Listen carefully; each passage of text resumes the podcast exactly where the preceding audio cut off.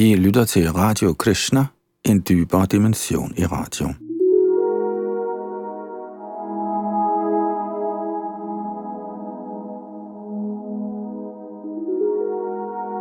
Vi skal kigge lidt i bogen Liv kommer fra live, hvor vi finder 16 morgensbaserede ture optaget af Shalita Prabhupads disciple, der fulgte ham hver morgen. Han plejede at gå på morgentur for sit helbreds skyld omkring klokken 6 hver morgen, hvor han blev øh, ledsaget af forskellige af sine disciple. Her til disse morgenvandringer 1973 langs Stillehavets bred og i Cheviot Hills Park ledsages han specielt af Dr. Singh, hvor øh, Prabhupada han diskuterer videnskab med Dr. Singh, hvor Dr. Singh tager rollen af en materialistisk videnskabsmand, selvom han egentlig er Shalita Prabhupads disciple. Sådan lidt for morskabens skyld. Den 9. morgenvandring, som vi skal høre i dag, er optaget den 13. maj 1973 i Cheviot Hills Park, Los Angeles. Og her bliver Shalita Prabhupada ledsaget af, som sagt, Dr. Singh, og også Karandal Das Adhikari og andre af hans studerende. Her oplæst for Radio Krishna af Yadunandan Das, der også styrer teknik og produktion.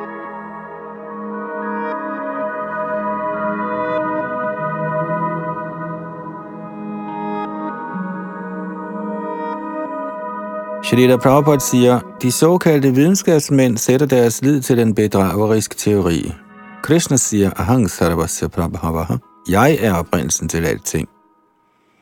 Krishna er liv. Krishna er ikke en død sten. Dr. Singh siger, vil det sige, at materien forårsages af liv? Prabhupada siger, ja. Og materien vokser på liv. Min krop vokser på mig, den åndelige sjæl. For eksempel har jeg iført mig denne overfrakke, som er lavet i overensstemmelse med min krops størrelse.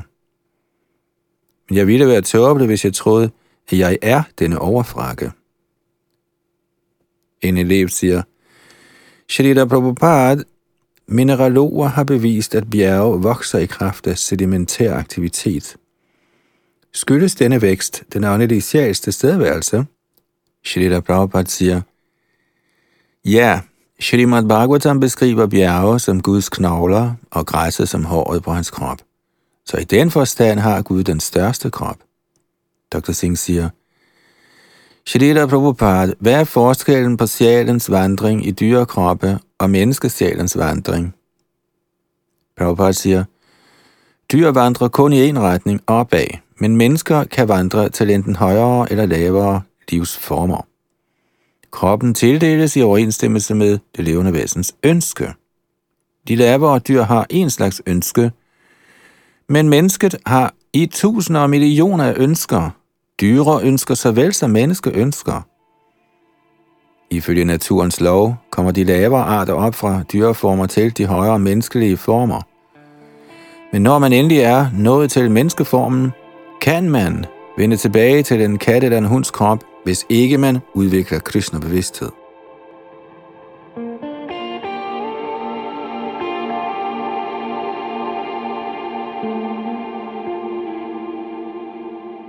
Dr. Singh siger, Videnskabsmændene har ingen viden om, at der er evolution op eller ned fra den menneskelige platform.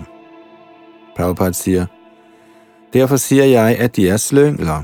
De har ingen viden, og dog påberåber de sig at være videnskabsmænd.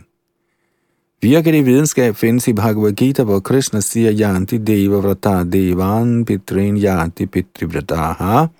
Det betyder, at det, man tilbyder i dette liv, er afgørende for den slags krop, man får i sit næste liv. Men hvis man tilbyder Krishna, stopper man sjælevandringsprocessen fuldstændigt.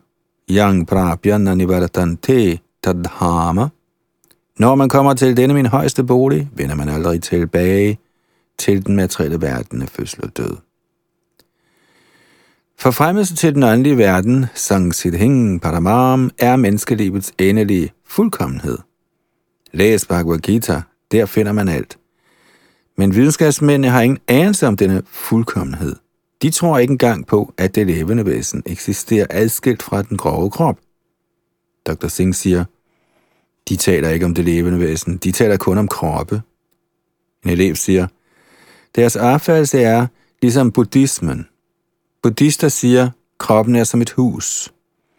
Ligesom et hus er bygget af træ, er kroppen bygget af kemikalier. Og når kroppen dør, er det ligesom et hus, det falder sammen. Ligesom huset blot bliver til stumper af træ, og ikke længere er noget hus, bliver kroppen blot til kemikalier, og der er ikke mere nogen krop og ikke noget liv. Prabhupada siger, dette stadie kaldes for nirvana, og så kan man bygge et nyt hus eller en ny krop med ingredienserne. Det er buddhisme. Buddhisterne har ingen viden om sjælen.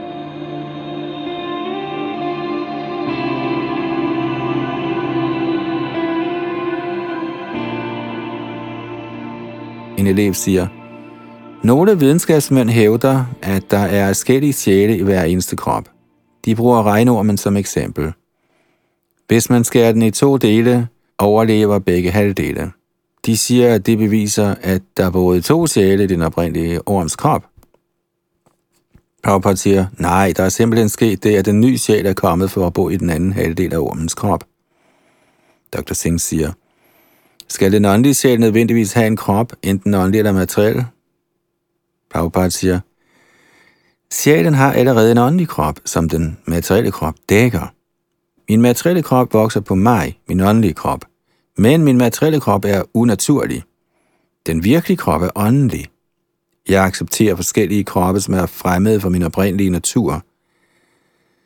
Min virkelige naturlige position er at være Krishnas tjener. Så længe jeg ikke kommer til denne position, forbliver jeg materiens tjener og får mange materielle kroppe, ifølge den materielle energis love. Jeg får en krop og opgiver den igen. Jeg ønsker noget andet og får igen en ny krop. Processen foregår under den materielle naturs strenge love. Folk tror, de har deres egen skæbne fuldstændig under kontrol, men de er altid underlagt naturens karma-lov. Prakriti kriyamanani gunai karamani sarvashaha ahankara vimodhatma iti manyate den åndelige sjæl, som forvirres af det falske ego, opfatter sig selv som den, der udfører handlinger, som i virkeligheden udføres af den materielle naturs tre kvaliteter. Fra Bhagavad Gita's tredje kapitel. Kilden til denne forvirring ligger i, at det levende væsen tror, jeg er denne krop. Ishara sarvabhutanam hrideshir junatishtati brahmayan sarvabhutani yantrarudhani mayaya i det vers betyder ordet yantra, eller maskine, at vi i alle arter rejser i kroppe, der er ligesom maskiner, der tildeles af den materielle natur. Samtidig bevæger vi os til højere arter, samtidig til lavere arter, men hvis man gennem den åndelige mester og Krishnas barmhjertighed modtager den hengivne tjenestes frø og dyrker det, kan man slippe fri af fødslen og dødens cyklus. Der er ens liv vellykket. Ellers bliver man nødt til at rejse op og ned i de forskellige arter, og samtidig ende som græsstrå, samtidig som en løbe og så fremdeles.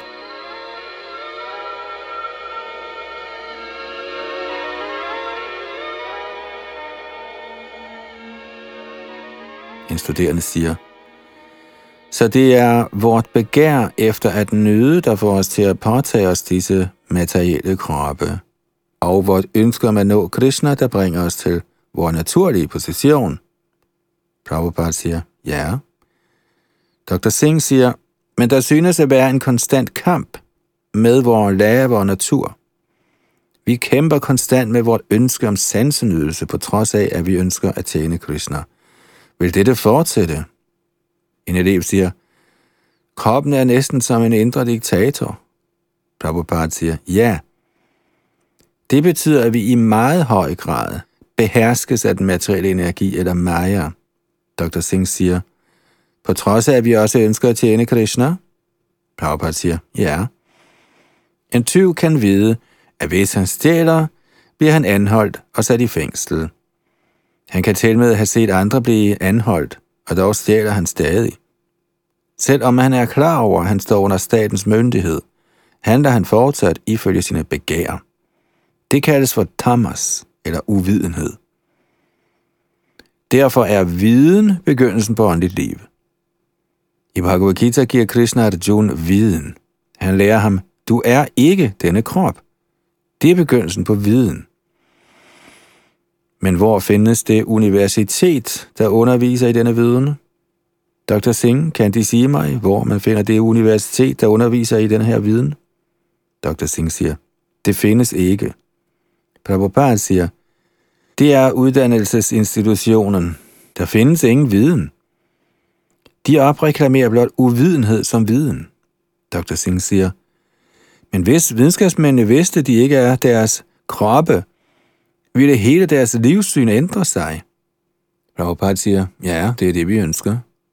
En elev siger, men de er ikke redde til at indrømme deres fejl. Prabhupada siger, så meget desto tåbeligere. Hvis man er en tåbe og opfatter sig selv som meget klog, er man blot endnu mere tåbelig. Der kan man jo ikke gøre fremskridt. Og hvis man forbliver i uvidenhed og opreklamerer sig selv som lært, er man en stor bedrager. Man snyder sig selv og andre. Folk er så gale efter civilisationens materielle fremskridt, at de er blevet nøjagtige som katte og hunde. For eksempel har de foranstaltet immigrationskontrol, og så snart man er kommet til et land, fremturer disse hunde. Wuff, wuff, wuff. Hvorfor er du kommet her? Hvad har du her at gøre? Det er en vagthundsbeskæftigelse. De visiterer en førsteklasses gentleman for at undersøge, om han har en revolver. Man kan ikke stole på folk. Og nu er der så mange uddannede skurke og tyve. Så hvad er meningen med deres fremskridt? Kan vi sige, at uddannelse betyder fremskridt? Er det her civilisation?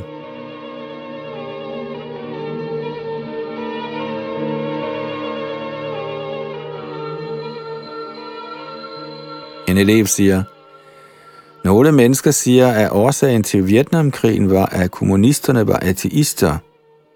Det var en strid mellem teister og ateister. Det er i hvert fald en undskyldning, som er blevet givet for krigen. Prabhupada siger, vi er også parate til at dræbe ateisterne. Men dette drab er gennem forkyndelse. Hvis jeg dræber din uvidenhed, kan det også kaldes drab. At dræbe betyder ikke nødvendigvis, at alle er nødt til at drage sværet.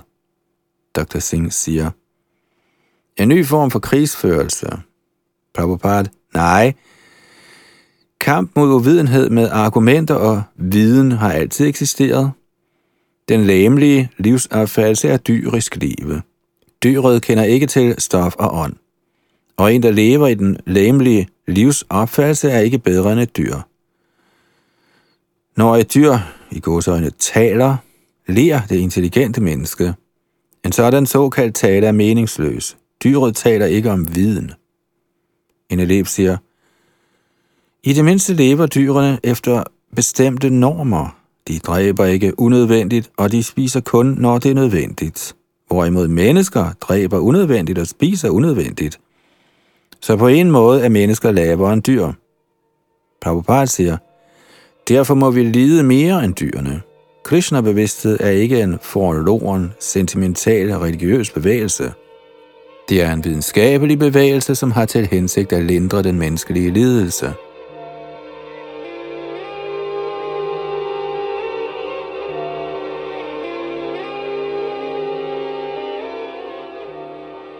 Dr. Singh siger, Videnskabsmændene og andre folk siger, at alting i universet sker ved tilfældigheder. Prabhupada siger, skriver de så også bøger om emnet ved en tilfældighed? Karandal siger, bøgerne skrives også ved tilfælde, siger de. Prabhupada siger, hvordan kan de da tage æren for det? Ved et tilfælde kan man skrive hvad som helst. Dr. Singh siger, den franske videnskabsmand Dr. J. Monod fik Nobelprisen i 1965. Han siger, det hele startede ved et tilfælde at tilfældigt forbandt visse kemikalier sig og dannede de grundlæggende molekyler. Prabhupada siger, men hvor kom kemikalierne fra? Dr. Singh siger, ifølge ham blev de simpelthen skabt ved et tilfælde. Og da nødvendigheden opstod, omordnede disse kemikaliers molekyler sig selv. Prabhupada siger, hvis alt fandt sted ved et tilfælde, hvordan kan der så være tale om nødvendighed? Hvordan kan han tale om tilfældighed og nødvendighed i samme åndedrag? Det giver ingen mening. Hvis alting styres af tilfældigheder, hvorfor sender folk så deres børn i skole? Hvorfor ikke lade dem vokse op ved tilfældigheder? Sæt nu, jeg bryder loven. Hvis jeg siger, tja, det skete bare ved en tilfældighed. Vil jeg da blive undskyldt? Dr. Singh siger. Forårsages kriminalitet så er uvidenhed? Prabhupada siger, ja, det er årsagen. Min uvidenhed. En elev siger, det ville ganske afgjort være uklogt at sige, at et smukt instrument, som for eksempel violinen, blev skabt ved et tilfælde. Prabhupada siger, ja, det er højst beklageligt, at sådan en slyngel kan opnå anerkendelse. Han vrøvler og modtager anerkendelse.